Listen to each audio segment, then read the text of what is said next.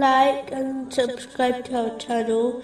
Leave your questions and feedback in the comments section. Enjoy the video. Continuing from the last podcast, which was discussing chapter 41, verse 49.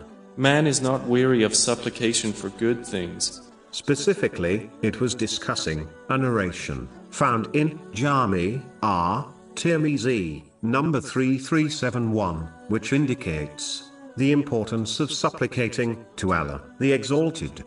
In a narration found in Jami' at-Tirmidhi, number 3556, the Holy Prophet, peace and blessings be upon him, advised that Allah, the Exalted, is too shy and generous to turn away a beggar who raises their hands to him.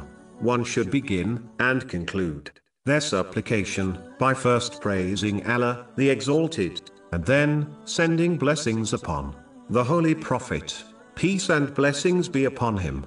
This has been advised in Sunan Abu Dawood, number 1481. In fact, as mentioned in Jami' at-Tirmidhi, number 486, a person's supplication remains suspended between the heavens and earth until one sends blessings upon the Holy Prophet, peace and blessings be upon him.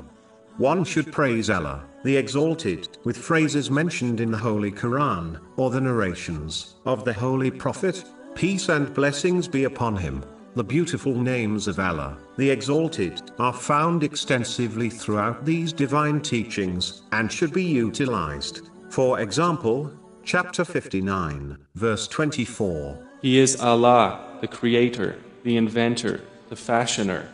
To Him belong the best names.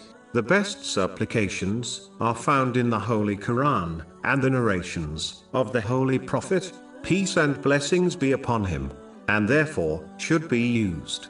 For example, chapter 14, verse 41. Our Lord, forgive me and my parents and the believers the day the account is established. But it is absolutely acceptable to supplicate for specific things as long as they are lawful